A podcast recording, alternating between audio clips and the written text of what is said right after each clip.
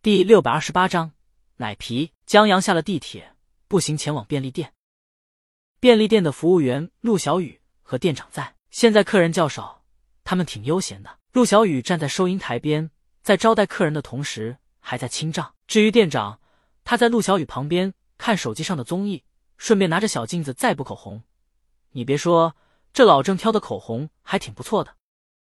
陆小雨，老郑，你这次谈了个年纪大的店长，朋友介绍的，跟我年纪差不多。他发现了，这年纪大也有年纪大的好处，一抬屁股一抬腿，配合默契就不说了，关键还贴心、省心、不闹心，许多话题聊得来，不用迁就那些小男人的幼稚心理。俩人有一搭没一搭的聊着。店长，景叔和侯斌昨天没过来蹭零七盒饭，怎么回事？陆小雨，我不知道啊，他前天晚上值夜班。多煮了一些关东煮，临午夜的时候卖不完，就送给了侯斌、肖阳他们。然后他昨天休了一天，今天继续夜班，自然什么都不知道。店长，加班姐昨天说她看见肖阳和侯斌吵架了。陆小雨啊，加班姐就是那个经常加班，然后看了戴上她的眼镜后又调休又休年假出去旅游的女人。她现在早结束了休假，回来上班了。陆小雨，为什么？店长摇头。正好手机上的综艺里曾差点结婚，后来分手，接着跟别人闪婚，又离婚，把自己折腾的抑郁的林岩登台了。这综艺不是浪姐，因为林岩嗓子机能受损，即便再努力也很难进入决赛，所以他在第四次公演的时候就被淘汰了。不过浪姐作为平台，为林岩带来不小的名气。在淘汰后不久，林岩就加入了另一个音综，然后。左儿技惊四座，店长炫耀的让陆小雨看林岩，他唱的《喜帖街》，唱着唱着就把自己唱哭了，昨儿都上热搜了。陆小雨不信，还能有大魔王唱的好？这首歌是大魔王在播客里唱的，你不懂，大魔王唱的是好听，但店长让陆小雨好好看看林岩的表演，全是感情，没有技巧。你们这些小年轻不知道，当初林岩差点跟男朋友结婚。婚房什么的全布置好了，然后因为一些小事分开了。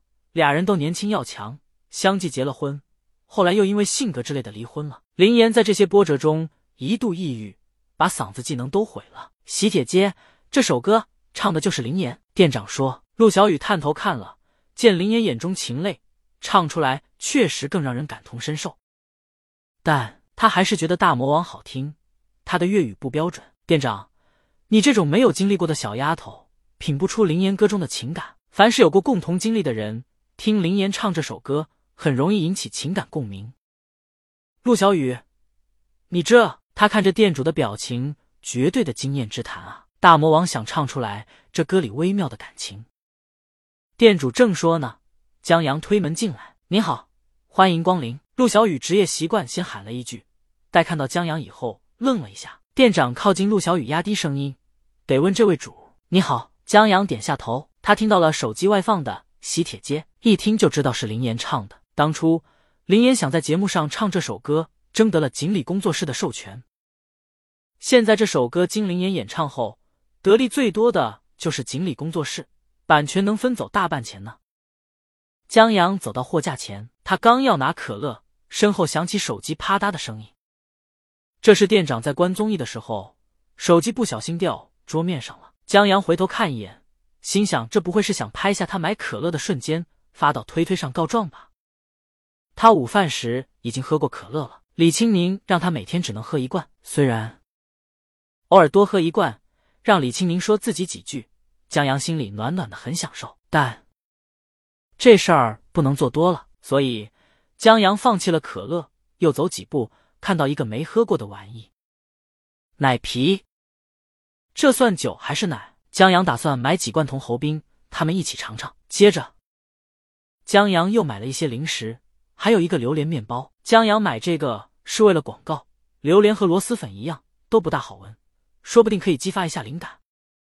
然后在离开货架时，江阳见店里竟还在卖指尖陀螺，就拿了一个。最后走到前台结账时，江阳又让陆小雨把所有的关东煮都来一样。有钱。就是这么豪横，江阳终于知道挥金如土是什么感觉了。好，陆小雨拿了盒子，一样一样的装。就在这时，江阳的手机响了。为什么我用尽全身力气，却换来半生回忆？若不是你渴望眼睛，若不是我救赎心情，在千山万水人海相遇。哦，原来你也在这里。江阳手机在后面的双肩背包里，他手里又拿着要买的东西，所以动作比较慢，得把东西一一妥当放到柜台上，然后再把背包取下来，把手机拿出来。这一套动作下来，铃声响的有点长。至于这个铃声，这是看篮球比赛回来以后。李青宁在车上唱给他听时，他录下来当铃声的。李青宁的电话，江阳接通以后，铃声戛然而止。喂，老婆。江阳往旁边角落靠了靠，去接李青宁电话了。店长和陆小雨这才回过神，他们对视一眼。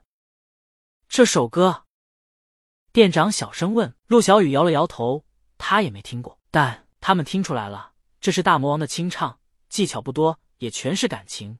但听起来却是胜过刚才店长夸的灵言好多好多哦！原来你也在这里，就这么简单一句，大魔王却把他们脑海里所有的不期而遇，所有的金风玉露一相逢都唱尽了哦！原来你也在这里，店长觉得自己脑海里想到的画面都能写一部了，这还只是清唱。陆小雨压低声音：“什么叫大魔王？这就叫大魔王。”那边江阳，你练琴就好了，东西等我回去收拾。李青宁，嗯，好。你现在什么地方？店长拍了拍陆小雨，他忽然想到，哥算什么？现在手机那头就是大魔王。